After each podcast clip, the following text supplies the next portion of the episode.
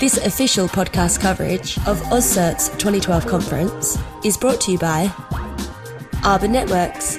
Smart, available, secure. Datacom TSS. Discreet, niche, tailored. And Sophos, secured. Hello, everyone, and welcome to this special AusCert podcast. I'm Patrick Gray. The following is a recording of Susan Landau's plenary presentation here on the Gold Coast. She's a visiting scholar in the Computer Science Department at Harvard University. Prior to that, she worked as a distinguished engineer at Sun Microsystems and held faculty positions at the University of Massachusetts and Wesleyan University. Her talk is titled Surveillance or Security The Risks Posed by New Wiretapping Technologies. I hope you enjoy it.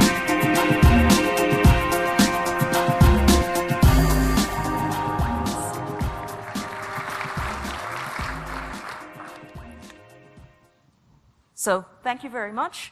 Um, I'm going to talk about things from a US perspective, and that's because um, that's what I know, and there's also no point in bringing coals to Newcastle um, or slides to Australia.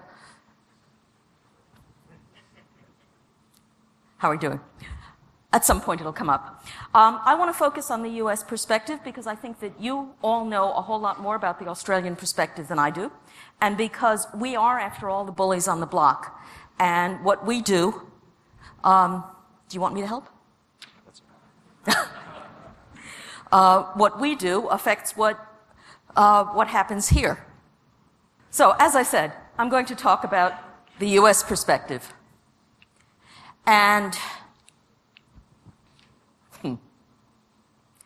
um, so I'm going to start. I don't know how many of you have seen um, the film The Lives of Others.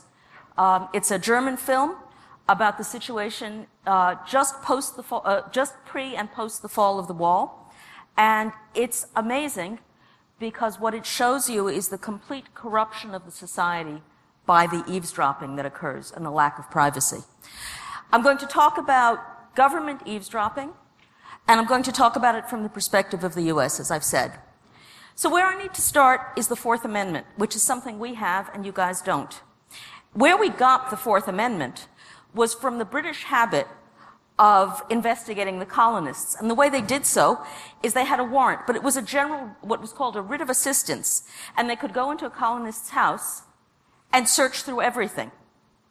So they believed the colonist was hiding guns or they believed the colonist was writing seditious articles, but they had a writ that allowed them to search through everything. It didn't have to be particularized.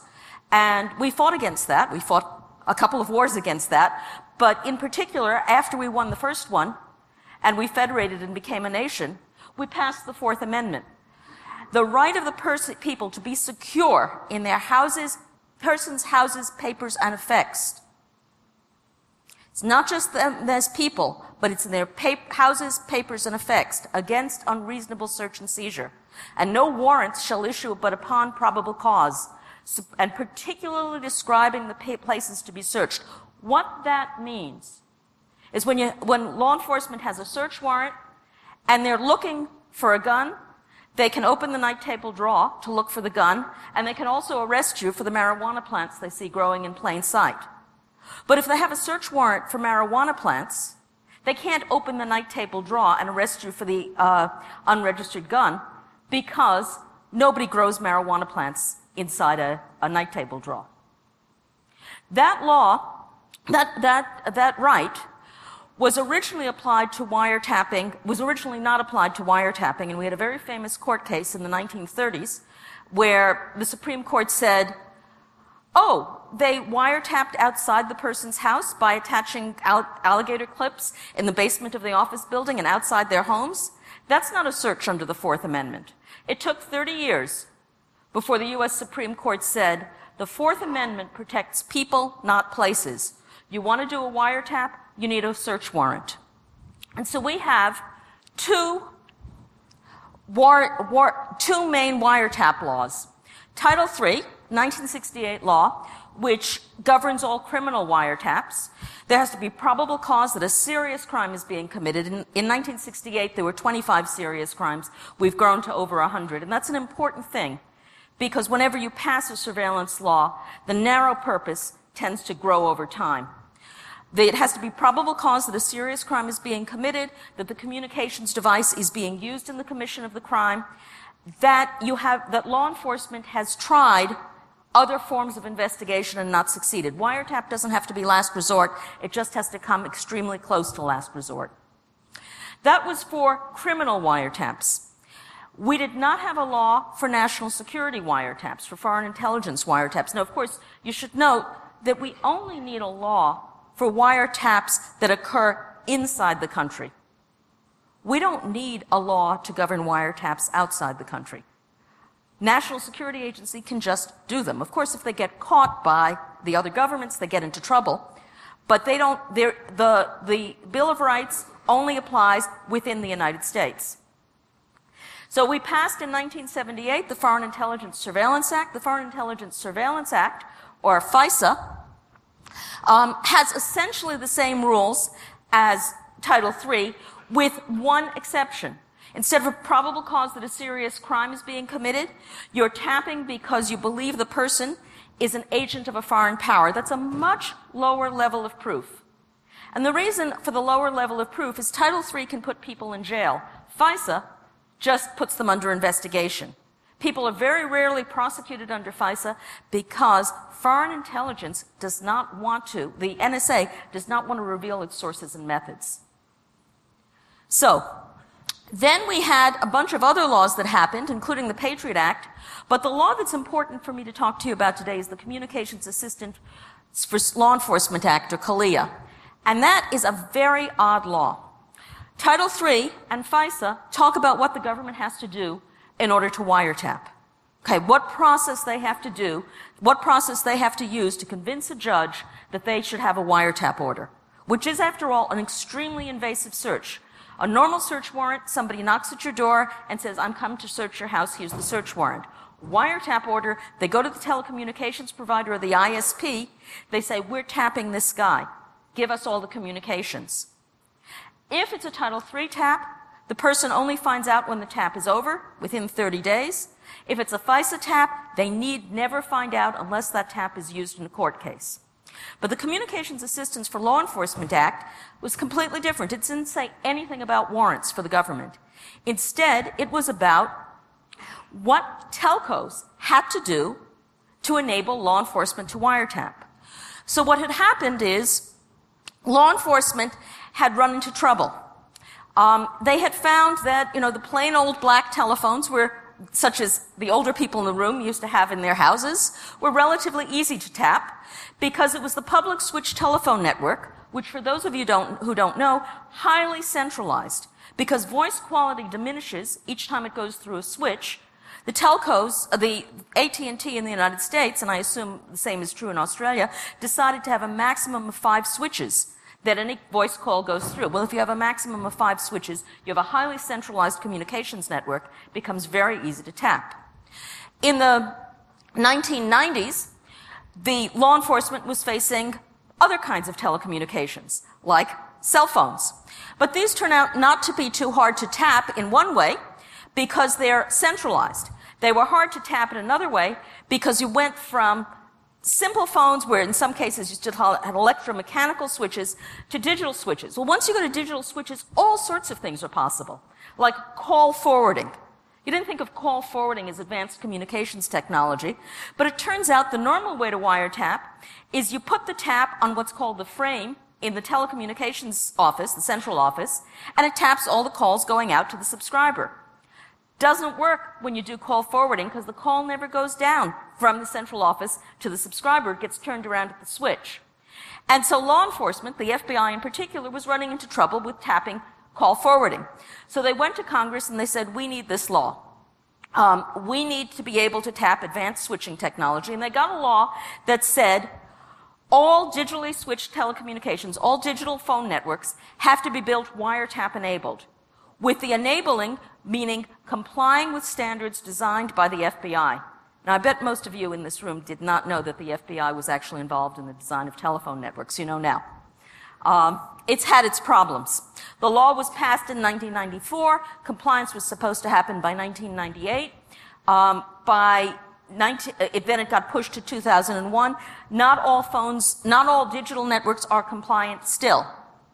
But then we got to another situation. It's a situation that you guys all know very well, which is the internet. Now, some pieces of the internet are really easy for the FBI to listen in on.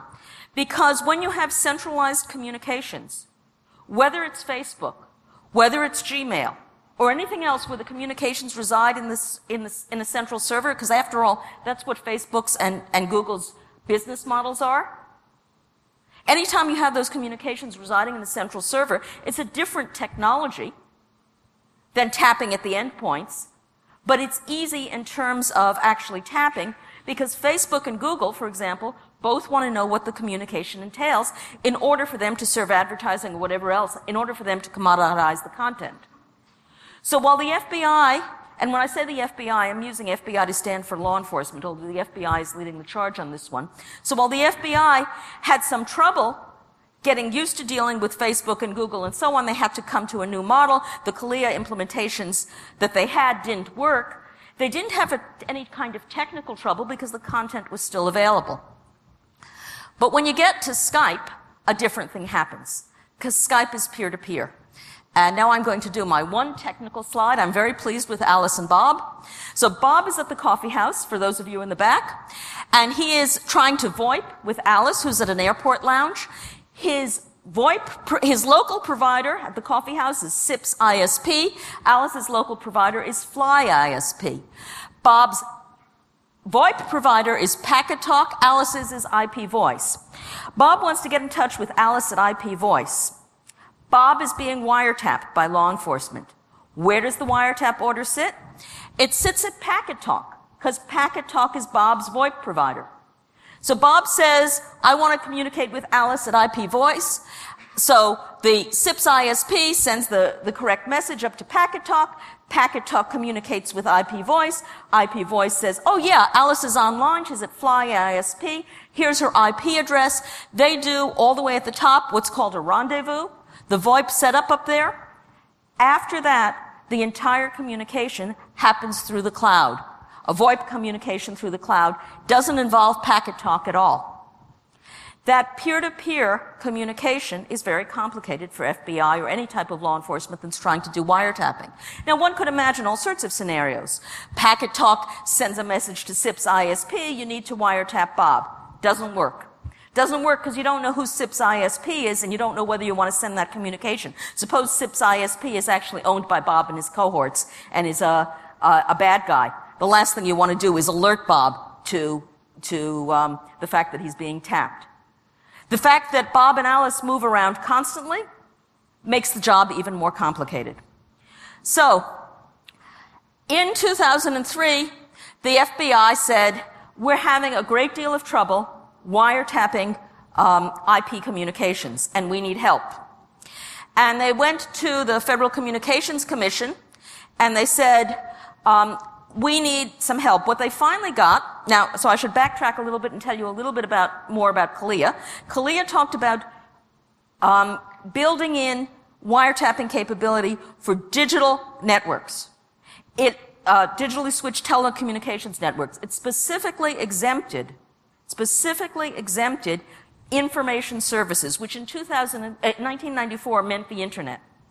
And in fact, the FBI director was actually asked, do you mean what about voice communications over the internet? I don't want to cover those, he said. The Federal Communications Commission, which actually implemented CALEA for the government, said you could extend CALEA to what's called facilities-based broadband. Facilities-based broadband means from my black telephone on my desk to this telephone central office, it looks like a phone line. Then it can be VoIP in the cloud, and then at the other end it can be whatever. It can be VoIP, it can be again, a, a real wire just like the old kind. They extended it. In terms of technology, that's still extremely easy to wiretap. It looks like an old, you put the wiretap on at the same place. In terms of law, it's a slippery slope because it's all of a sudden extending CALEA to, to um, information services. I talked to FCC last fall and they said, we didn't expect that to pass. What happened is they said yes, got contested in court, and it, it went through.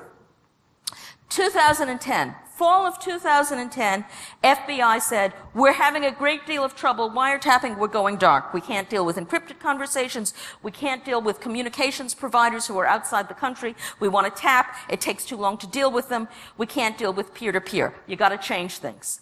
They said that really splashily in 2010, in the fall of 2010. There was a hearing in, in February 2011.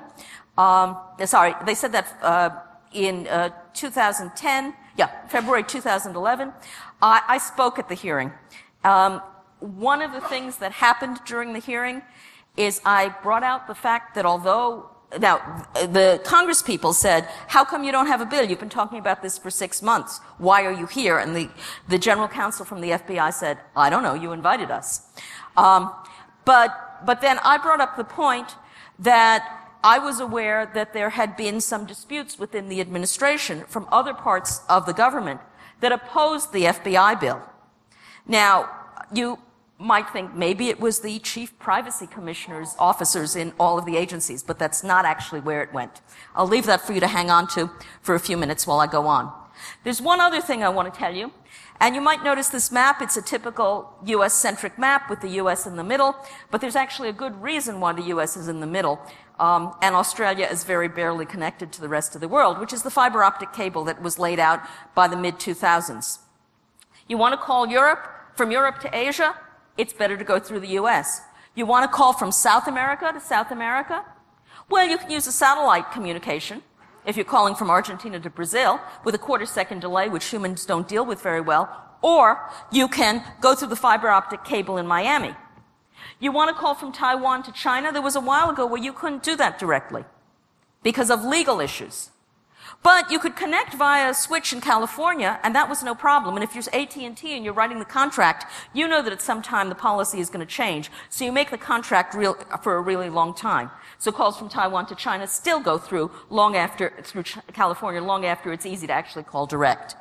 What that means is if you're at U.S. national security, you have the ability, well, the technical capability, but not the legal capability to listen in to calls around the world because they're transiting the United States.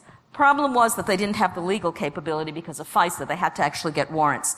And that was part of the controversy that happened in the United States over that period. Most of which I'm not going to talk about today, but I needed to show you this map with the US in the center. It's changing now, by the way. So, how efficacious are, is wiretapping?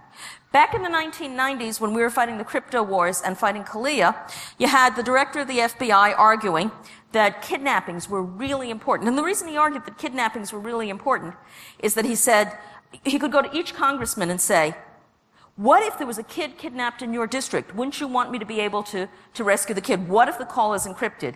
And I guess this is finally my time. I've been sitting on this for oh, probably 10 years. I had an associate director of the FBI talking to me about this, and he tried the same line, and I don't know if he knew my kids were about 8 and 10 at the time, but he tried it on me. He said, if your kids were kidnapped, wouldn't you, you know, pulling it on everybody.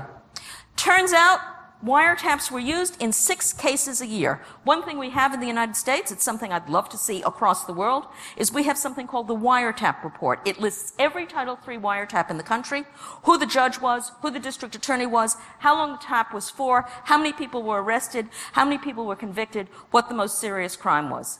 What it doesn't tell you what it doesn't tell you is whether the wiretap was actually useful. And the only way you would know that is if you actually went to the court case itself and tried to analyze it extremely carefully. The fact is, six cases a year, you don't make a wiretap law based on six cases a year. Other cases, wiretaps in the US passed actually because of gambling. Gambling and prostitution were victimless crimes that organized crime depended upon, and wiretaps were going to be the way to get rid of organized crime. Um, they did have an effect, and one of the effects, and it's actually rather important, is they took organized crime somewhat off the telephone. And um, if you couldn't convict them, but you could make their job more difficult, that's actually a useful thing. Let me throw in here, of course, the fact that bin Laden was, was found was partially due to the fact that this expensive house did not have an internet or telecommunications connection, making it very interesting. It also had a courier, which made him findable. And cases of terrorism.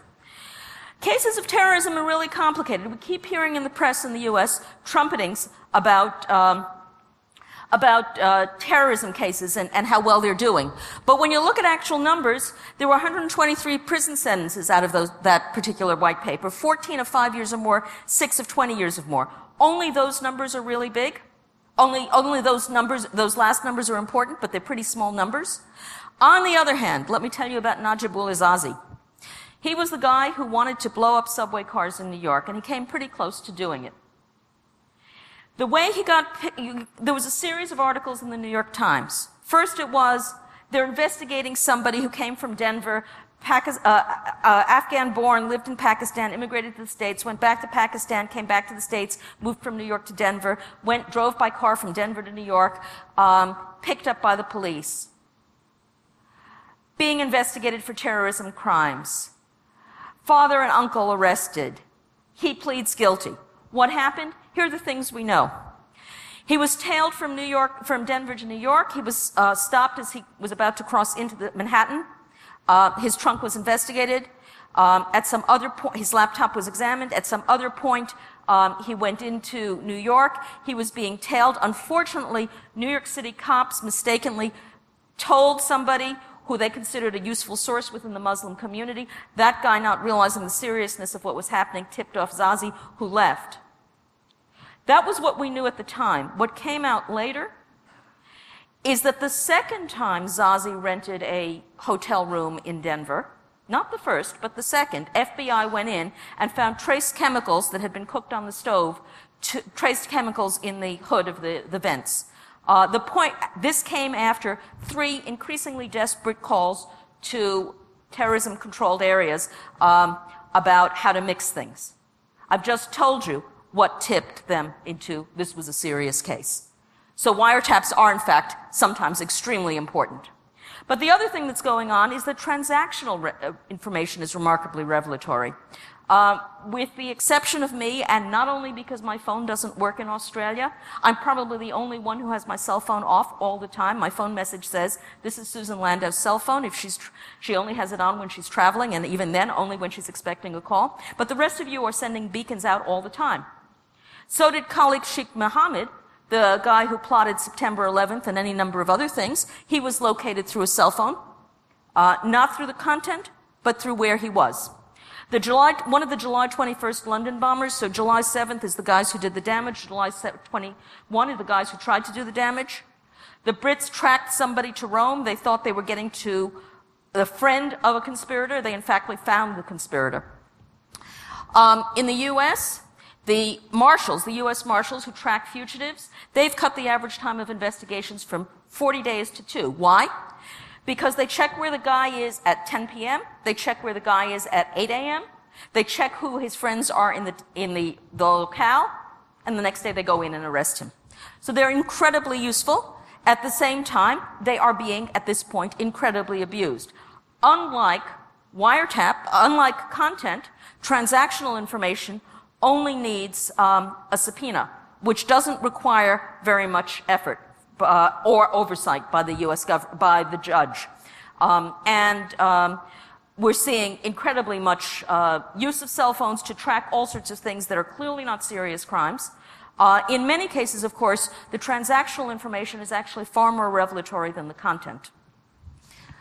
So I would posit, uh, I would hazard a guess that we're going to actually see changes in laws about transactional information, even though law enforcement finds it extremely useful. What's the bottom line in all of this? We're not in your parents' communications world. When I was growing up, to make an international call, you needed a telephone operator. Within 20 years, you could actually dial direct. And now, of course, you're in the situation where you can call somebody and you have no idea where they are. By the way, this is very interesting information transfer. It used to be you knew where the person you were calling was. Now it's the telephone company that knows where the person you're calling is.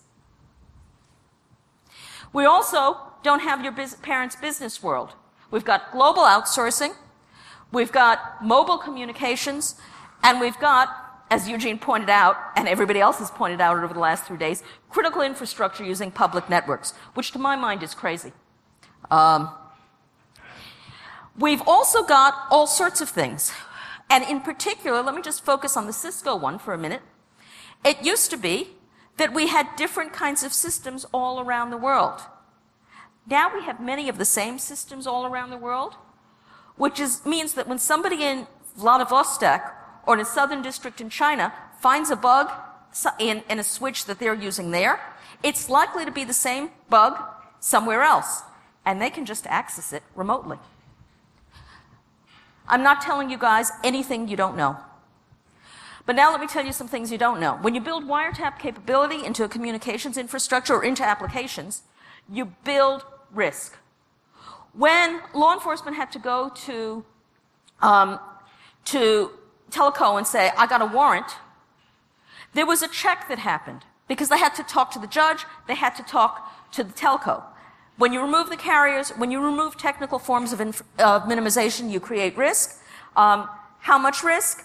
Well, you have risk of exploitation and overcollection. One example is when we passed what's called the FISA Amendments Act, which allowed warrantless wiretapping um, inside the U.S., uh, we discovered one of the communications that got picked up was Bill Clinton's. It's hard to imagine that a judge would pass um, any kind of court order. Uh, a judge not under Nixon would pass any kind of court order um, to tap Clinton. The risks are not hypothetical. Um, everybody here know Vodafone Greece? Yes? No? That looks like a no. Okay, Vodafone Greece. Vodafone Greece purchased a switch from Ericsson. They didn't want wiretapping capability, so they didn't pay for it. First version of the switch didn't have it. Updated version of the switch had it, but Vodafone Greece hadn't paid for the wiretapping. It was switched off and it didn't have auditing capability. What happens? Somebody goes into the switch and wiretaps wiretaps 100 mem- senior members of the Greek government from spring, uh, from June 2004 to January or March 2005, just the time of the Olympics. I'm talking prime minister, I'm talking head of the Ministry of Defense, head of the opposition party.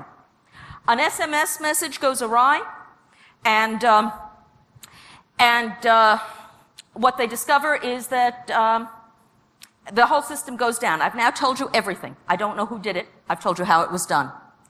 Telecom Italia, you have 6,000 Italians, judges, um, politicians, referees, celebrities, wiretapped for 10 years, sans court order, presumably blackmail and bribery. Uh, Cisco wiretapping architecture for IP networks based on European standards for law enforcement interception. It had good recommended suggestions. These weren't followed. They were implemented. It's easy to spoof and allow interception. Making it easy to wiretap means more wiretapping. So in the US, we had the Department of Justice allowing a report on the use of exigent letters. Exigent letters are um, uh, letters that say, we need to wiretap now, or we need con- uh, communications transactional information now, we'll give you the legal stuff later. What do you guess happened? all sorts of abuses, including abuses of tapping the press, getting that information on the press without proper procedure. We have a First Amendment on freedom of the press says you don't tap a journalist, you don't get that information on a journalist without the signature of the Attorney General. That didn't happen. They tapped, they did that instead for seven months. What types of threats do we face? Well, we face terrorism, insider threat, and nation state. And lest you think the nation state is only one place, it's actually several. The threats from non-state actors, the guys who had to take care of these messes think of them as big deals, and they were. But in terms of long-term national security issues, they're not. Insiders are a real problem because they know your system, they know your audit mechanism, they know how to get around your vulnerabilities. And there are many flavors of insider threat. Doesn't just have to be Kim Philby. Can be Bradley Manning. The threats from state actors, we've been hearing about that all week. So I won't go through those.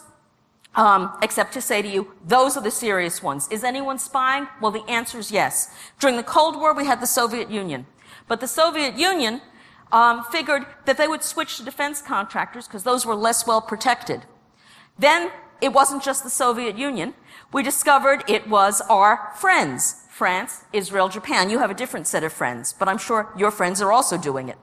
Um, the FBI estimates the cost at 200 billion, but nobody, no one knows the real cost.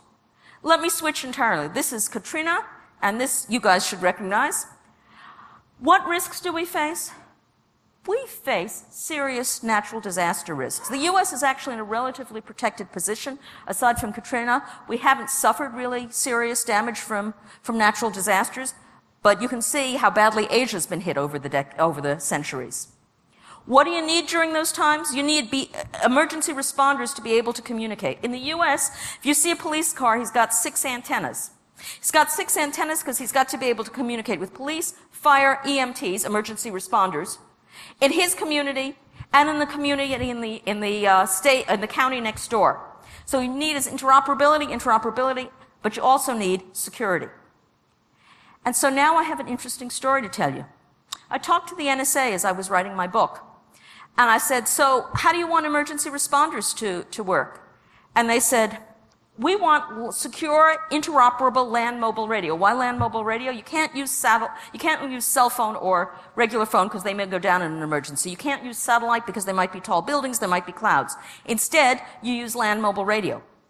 This guy said to me, we want land mobile radio, secure land, interoperable land mobile radio available in what's called Radio Shack. I don't know if you have Radio Shack here.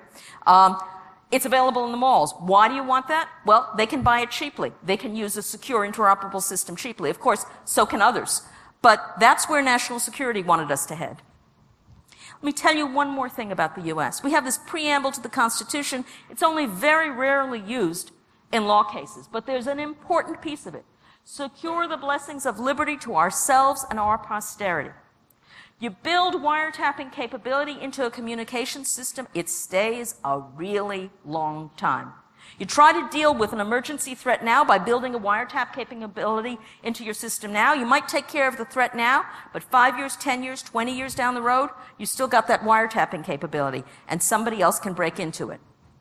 In order to enable communication security, to get it right, you want to have secure communications when you have a disaster, whether natural or otherwise. And the natural ones happen much more often. You want to secure civilian communications, and that just doesn't, that doesn't just mean you to your, your mom or your dad. It means your company to my company, your customer to my, uh, to my customer, and so on. It, and you want to su- enable successful investigations, but you want to do it in that order. Those are, you're going from most important to least important, even though law enforcement doesn't see it that way. How do you get surveillance right? Use transactional information. It's incredibly valuable. Use the vulnerability of the end hosts rather than building it into the infrastructure. And then finally, like the NSA, use clever solutions.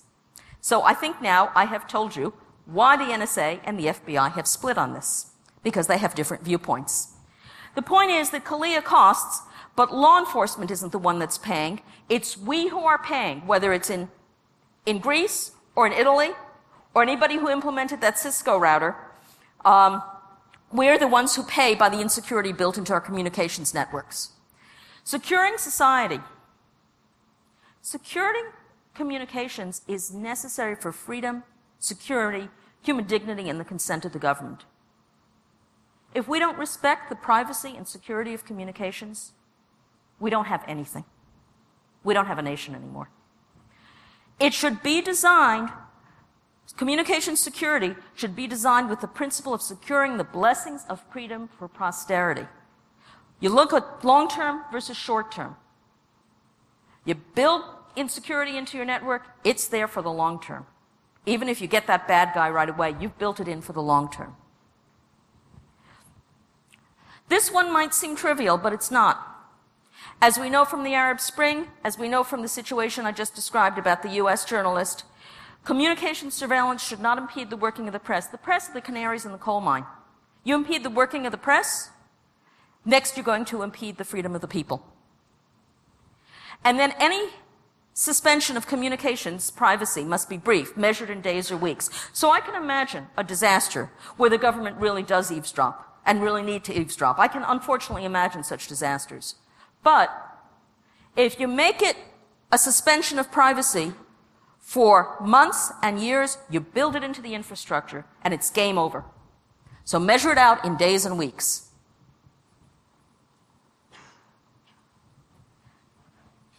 You guys know this keyboard. You all use it.